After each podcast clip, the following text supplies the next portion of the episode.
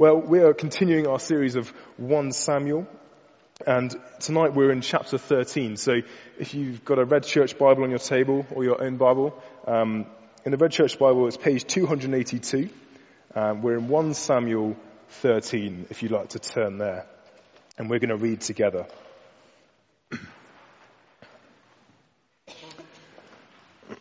So First Samuel thirteen.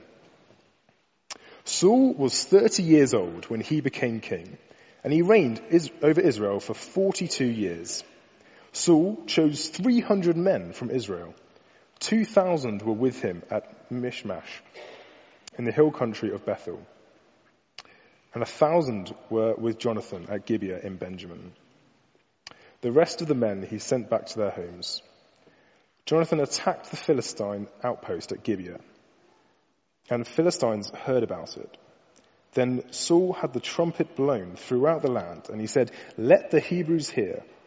So all Israel heard the news. Saul has attacked the Philistine outpost, and now Israel has become an offense to the Philistines. And the people were summoned to join Saul at Gilgal. The Philistines assembled to fight Israel with three thousand chariots, six thousand charioteers, and soldiers as numerous as the sand on the seashore. They went up and camped at, camped at Michmash, east of Beth-Aven. When the men of Israel saw that their situation was critical and that their army was hard pressed, they hid in caves and thickets, among the rocks and in pits and cisterns. Some Hebrews even crossed the Jordan to the land of Gad and Gilead. Saul remained at Gilgal, and all the troops were with him, were quaking with fear. He waited for seven days, the time set by Samuel. But Samuel did not come to Gilgal, and Saul's men began to scatter. So he said, "Bring me the burnt offering and the fellowship offerings." And Saul offered up the burnt offering. Just as he finished making the offering, Samuel arrived, and Saul went out to greet him. "What have you done?" asked Samuel. Saul replied, "When I saw that the men were scattering, and that you did not come at the set time, and that the Philistines were assembling at Michmash, I thought, now the Philistines will come down against me at Gilgal, and I have not sought the Lord's favor. So I felt compelled to offer the burnt offering." "You acted foolishly," Samuel said. "You have not kept the command the Lord your God gave you. If you had, he would have established your kingdom over Israel for all time. But now your kingdom will not endure. The Lord has sought out a man after his own heart and has appointed him leader of his people, because you have not kept the Lord's commands." Then Samuel left Gilgal and went to Gibeah in Benjamin, and Saul counted the men who were with him. They numbered about six hundred. Saul and his son Jonathan and the men that were, with, were staying at Gibeah in, of Benjamin, while the Philistines camped at Michmash. Raiding parties went out from the Philistine camp in three detachments, one towards Ophrah in the vicinity of Shul, another towards Beth Horon, and the third towards the borderland overlooking the valley of Zibion, facing the desert. Not a blacksmith could be found in the whole of land of Israel, because the Philistines had said, "Otherwise the Hebrews will make swords or spears." So all Israel went down to the Philistines to have their plowshares, mattock, axes and sickles sharpened. The price was two-thirds of a shekel for sharpening plowshares and mattocks, and a, th- and a third of a shekel for sharpening forks and axes, and for repointing goads. So on the day of the battle, not a soldier with Saul and Jonathan had a sword or spear in his hand. Only Saul and his son Jonathan had them. I'm going to invite Phil up to Uh, come and share God's word with us. I'm just going to pray as he, as he comes up. Heavenly Father, I thank you for Phil, and Lord, I pray that um, you would really use his words this evening um, to challenge us, to explain clearly uh, what this passage says. Uh, and Lord, I pray that you'd open our hearts, and open our ears, open our minds uh, to hear what you have to say for us. In Jesus' name, amen. Well, in Dale Ralph Davis's commentary on First Samuel, he tells this story.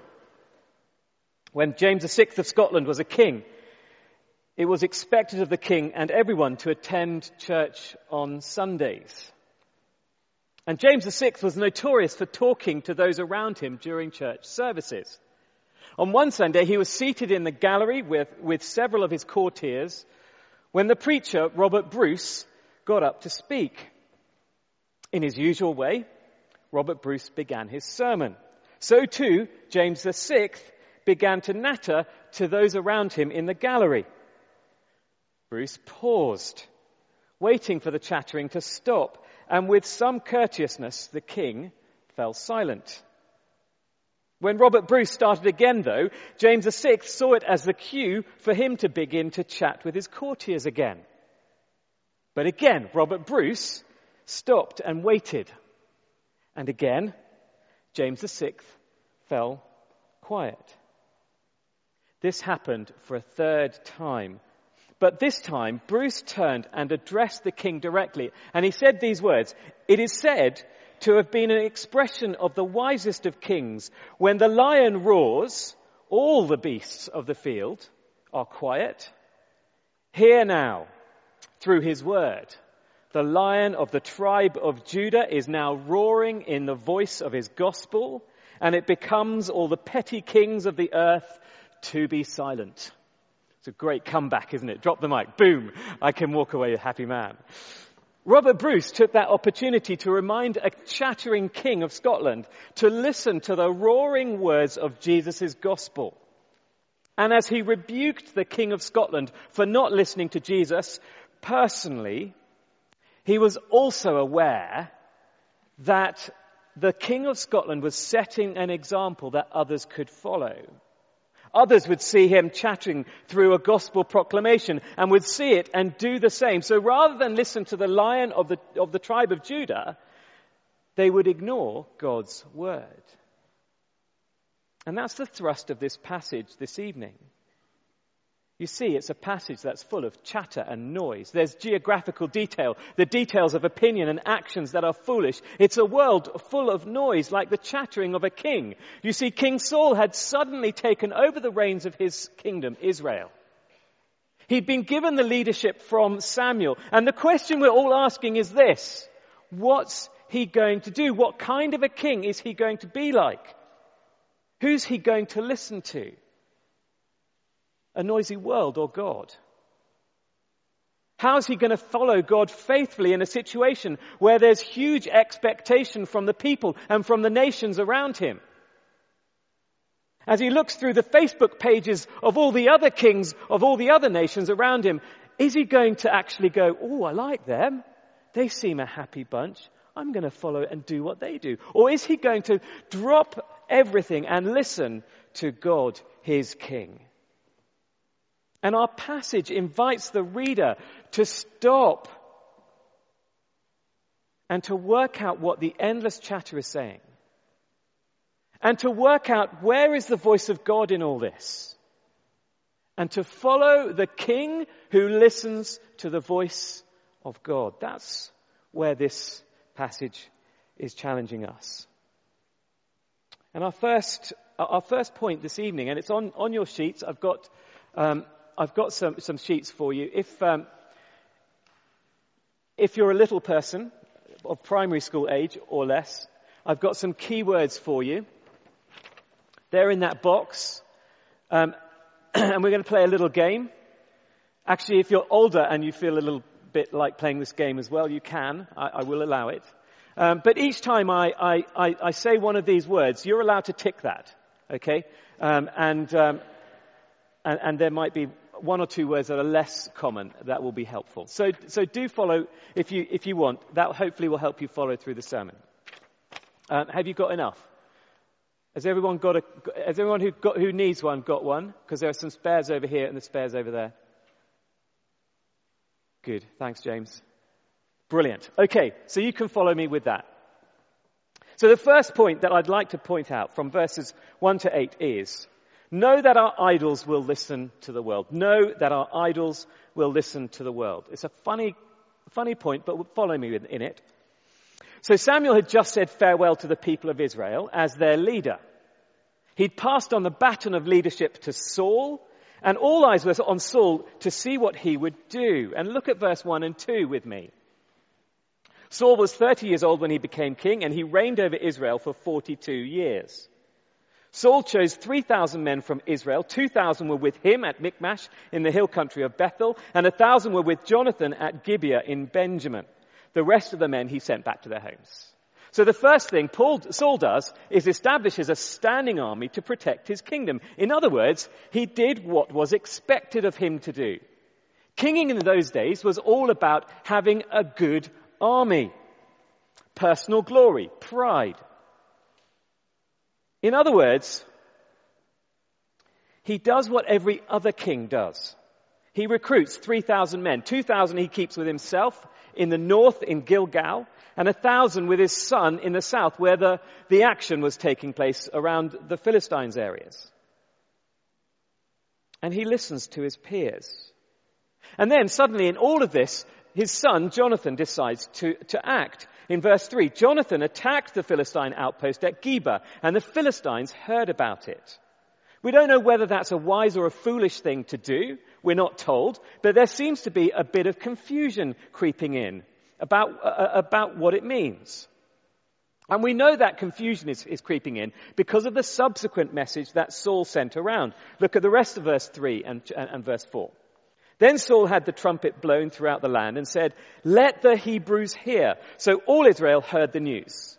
Saul has attacked the Philistine outpost. And now Israel has become obnoxious. Literally the word is a stench to the Philistines. And the people were summoned to join Saul at Gilgal. So Saul tells everybody, all of Israel, about Jonathan's attack. And he tries to gather them together around him to prepare to fight the Philistines. But instead, the message goes out that Saul had attacked the, uh, that Saul had attacked the Philistines. So everyone's appalled. They're appalled at Saul, not Jonathan.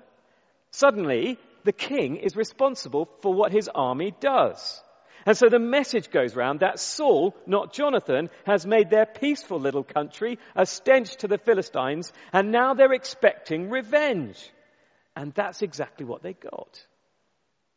Verse five tells us, like, tells us that like a bull stung by a bee, the Philistines gathered to fight Israel. And their response is not subtle. It's a total mobilization of their army. The Philistine reaction is overkill, and that in turn sends the Israelites running in despair to their hideouts. And it's interesting to note, and this is really, really, really, really important. At no point in this part of the passage is God mentioned. Did you notice that? A lot's happened. Samuel's given Saul the reins to the, to the nation. An army's been raised. War has been provoked. The people have panicked. And all this, God has not been consulted. He's not even been worshipped or mentioned. And it seems to be the narrator's point. You see, God's silence or the, or the, or the non-mentioning of God in a passage is what the writer of Samuel often does to help us realize where the mistake has been. And here it's a, it's a sense of, okay, this is what happens when you don't talk to God about things. God's king starts to behave like the kings of the nations around him. God's people start to behave like the nations around them would behave in that situation. When God is not consulted and ignored, people behave in a worldly way. Saul raised an army without talking to God. And now Israel has no response when it goes wrong. It's a sorry mess. Where did it all begin? Well, it was earlier in chapters ten to twelve. In those chapters, we're told that Israel wanted a king like all the other nations had a king. It's that Facebook page syndrome again. They no longer wanted God as their king because no one on the Facebook pages had God as their king. Everybody else around them had their own king kinging around in their palaces. They wanted the same. So God gave them a king the kind they approved of. In chapter twelve, verse thirteen, we're told this: Saul was the king of their choosing, where he's described as a head and shoulders above everybody around him, above the whole nation of Israel. An absolute brute of a man. The kind of guy they wanted to be king over them. But he was, he was a king who would not lead them to listen to God. He was their idol that listened to the world. He did what the kings around him did. And that created this mess. And the mess we see Saul and Israel in warns the reader of the mess that follows, that the mess that following idols leads to. I'll say that again. The mess that we see Saul and Israel in warns the reader of the mess that following idols leads to. It shows us that an idol will only lead us into the ways of the world, because the idols will only listen to the world. So if our idol, if, if the most important thing in our life is the opinion of our friends, well, we must expect our friends to listen to the world. If our idol is approval, we must expect that the approval we seek will come from the world. If our idol is anything other than Jesus, we must expect it will draw us away from godliness and towards listening to the world. And that's the direction of idolatry. Whatever we make as the most important thing to, in our lives, if it is not Jesus, it will ignore us. It, it, will, it will lead us into ignoring God. And it means, and listen, young people, this is really, really important. We've got to be healthily suspicious of what we are drawn to. Do you get what I'm saying? If you find it attractive, be healthily suspicious, suspicious of it. Whether that's money or family or friends' opinion or popularity or Insta fame or lifestyle gurus or teachers' approvals or sports, they're not bad things in and of themselves, but they, if they become more important than Jesus, they will be shaped by our world, and we in turn will be shaped by them. And that's what's happening to Saul, that's what's happening to Israel. Their idol is leading them to be shaped by the world. The passage is telling us, be careful. Our idols will only listen to the world and lead us into it. So that's the first point, verses one to eight. But the second point, verses nine to the rest of the chap- chapter, is simply this: know that our idols will not listen to God. Know that our idols will not listen to God. So in the middle of this mess, where do we find Saul? He's totally away from the action, way up in the north, in Gilgal, and everyone around him is still scared. His new army is useless and quickly deserting, and so he commits himself to doing the God thing his own way, hoping that it will work out well. Look at verse nine. So he said, "Bring me the burnt offering and the fellowship offerings." And Saul offered up the burnt offering. Just as he finished making the offering, Samuel arrived and Saul went out to greet him. Why does he do it? Well, it could well be that he'd seen Samuel do it before, and it seemed to work for Samuel, so he might as well have a dig. When Samuel offered the burnt offering on behalf of the people before battle, this is what happened in First Samuel seven, verse ten. Let me read it to you. Or if you want to turn back and just, you know, flick a few pages to keep yourselves occupied, well, that, that would work too. First Samuel seven, verse ten. This is what happened with Samuel before battle. While Samuel was sacrificing the burnt offering, the Philistines drew near to engage Israel in battle. But that day, the Lord thundered with a loud thunder against the Philistines and threw them into such panic that they were routed uh, before the Israelites. Wow! Can you see the attraction of, of, of, of Saul's actions here? So he has a dig. He doesn't wait for Samuel. He tries to do God his own way, to find favor with the Lord his own way. And Samuel tells us in verse thirteen, it's a foolish thing to do. You've done a foolish thing, Samuel says. You've not kept the command the Lord your God gave you. If you had, he would have established your kingdom over Israel for all time. We have to remember that Samuel's role as prophet meant that he spoke the word of God, which meant that to disobey Samuel was to disobey the voice of the Lord. So when Saul acts without consulting Samuel, when he made that decision not to wait that little bit longer, it's as if he made the decision to cut God out of his world altogether and go his own way. And that seems to be the point here, despite the sketchy details. Although it's not clear which instruction that Saul had disobeyed, what is clear is that he'd not waited to hear from God through Samuel. That's the point here. And the consequences are immense and chilling. Verse fourteen. But now your kingdom will not endure. The Lord has sought out a man after his own heart and appointed him ruler of his own people, because you have not kept the Lord's commands. Saul didn't, didn't listen to God's commands. And the consequence was that his descendants were not to rule Israel as a dynasty. And God would raise up a different king who would be a man after God's heart, jealous for God's glory. And it might seem like a harsh consequence, but the king has just rejected God's way. He's just re- rejected God's word. And it's a public rejection. And God is saying, I cannot have a leader of my people who publicly rejects my word, who publicly rejects my ways. And the writer of the passage leaves us in no doubt that Saul was a doomed man from this point. Look at verse fifteen. Then Samuel left Gilgal. Then Samuel left Gilgal.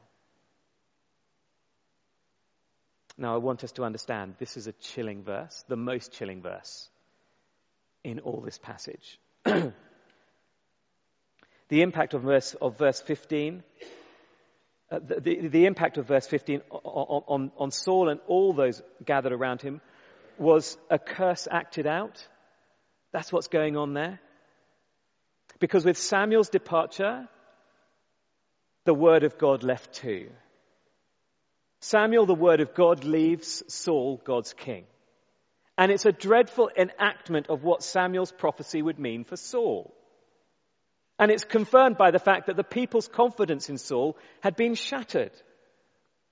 What was left of Saul's little army was nothing more than a band of waifs and strays, three thousand men of his glorious new model army whittled down to six hundred.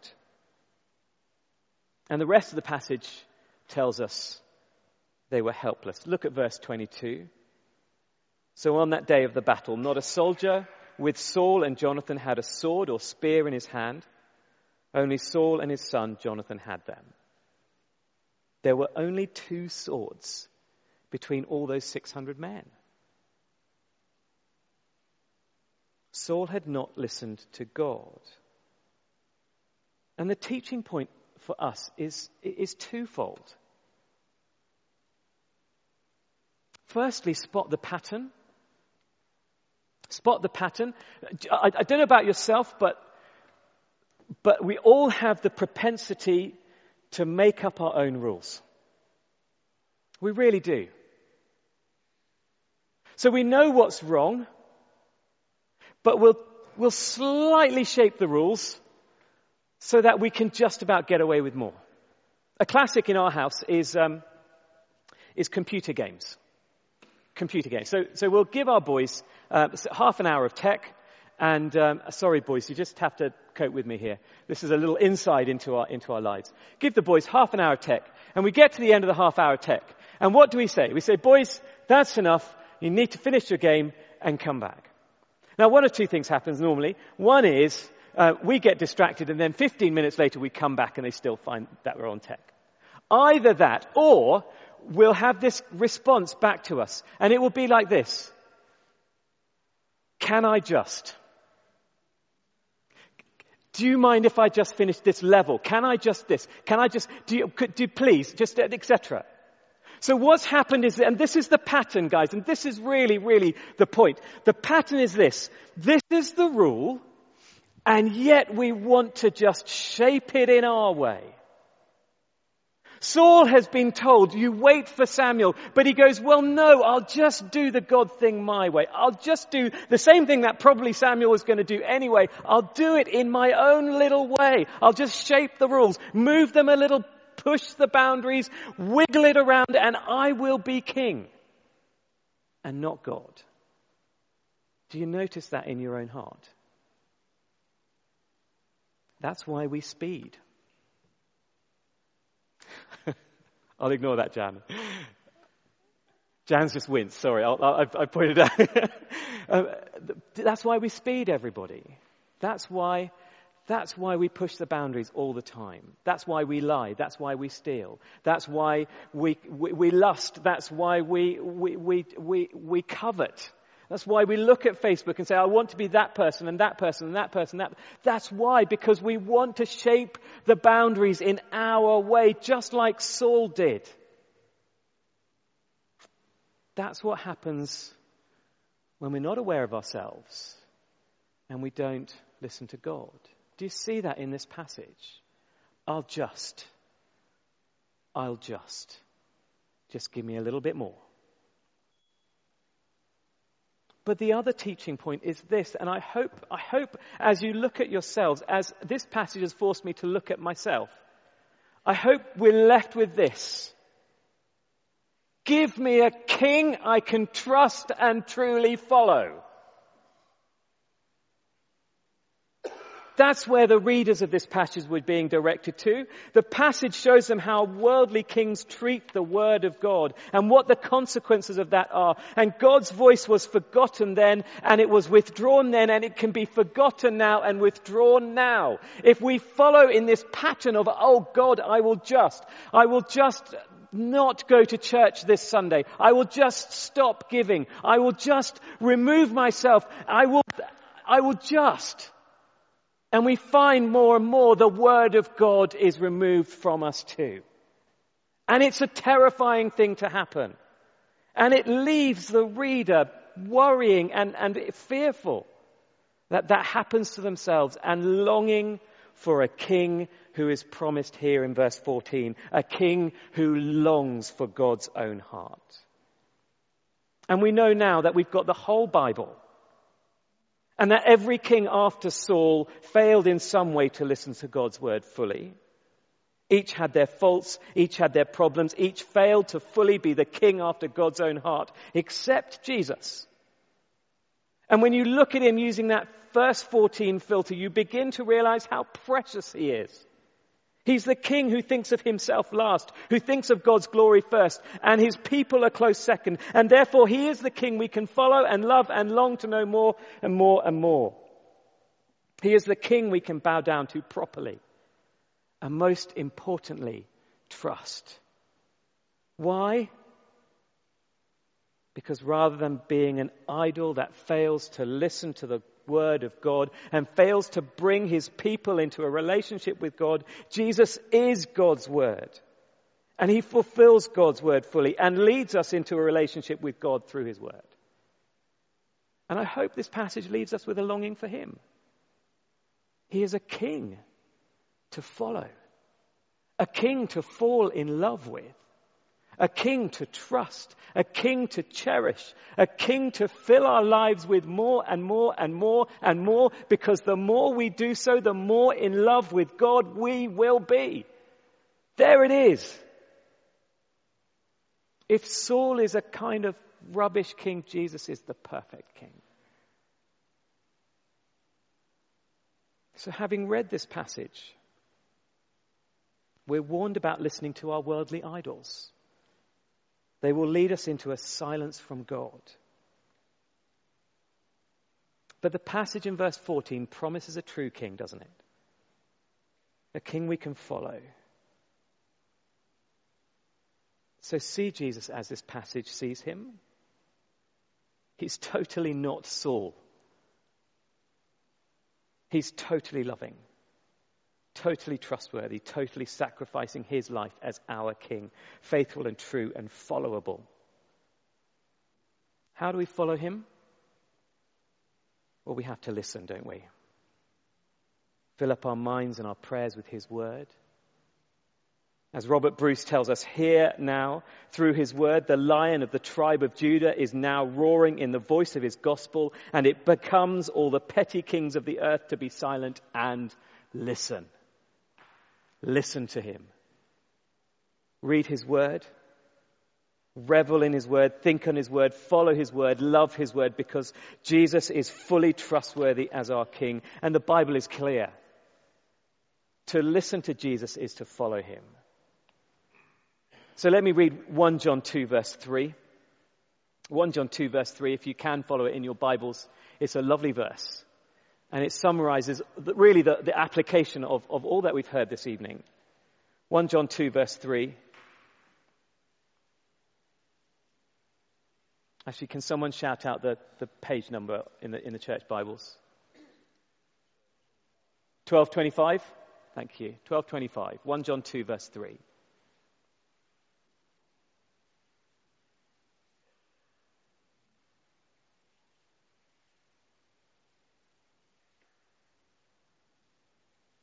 We know that we have come to know him if we keep his commands.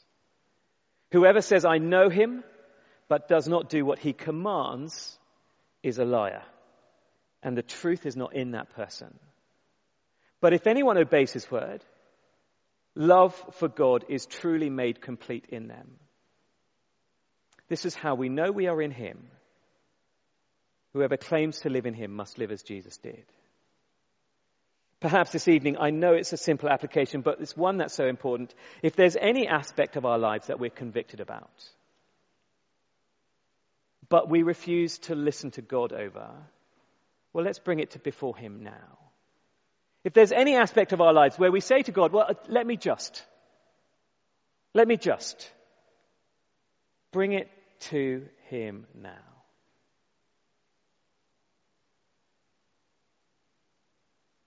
If we're convicted about it, whether it's through lack of obedience like prayerlessness or through deliberate disobedience like gossip, then this evening let's see the true value of the King whom God has given us. And let's talk to him about it. Let's listen to him. Let's repent of our sin in sorrow and in joy. Because as we come to this King in prayer and repentance, as we follow him, he will forgive us our sin and lead us, lead us aright into a relationship with God. That's our King. Let's pray together. Dear Lord Jesus, we look at your word, and it's humbling to be challenged in such a way. But Father God, we pray that we would be led into a relationship with our precious Lord Jesus. Deeper and deeper, more and more, may we be, may we be consumed by love for him. So that we know that we have come to know him. Because his words, his commands live in us. Father God, forgive us when we say, all but just to you. Father, forgive us when we know what you would have us do in situations or have us not do in other situations, and yet we turn to you and say, all but just. Forgive us, Father God. And may we think on Jesus. May we think on Jesus. Our King, who calls us to love him and obey him. May we do that now, in sorrow for our sin and in joy for knowing him. Amen.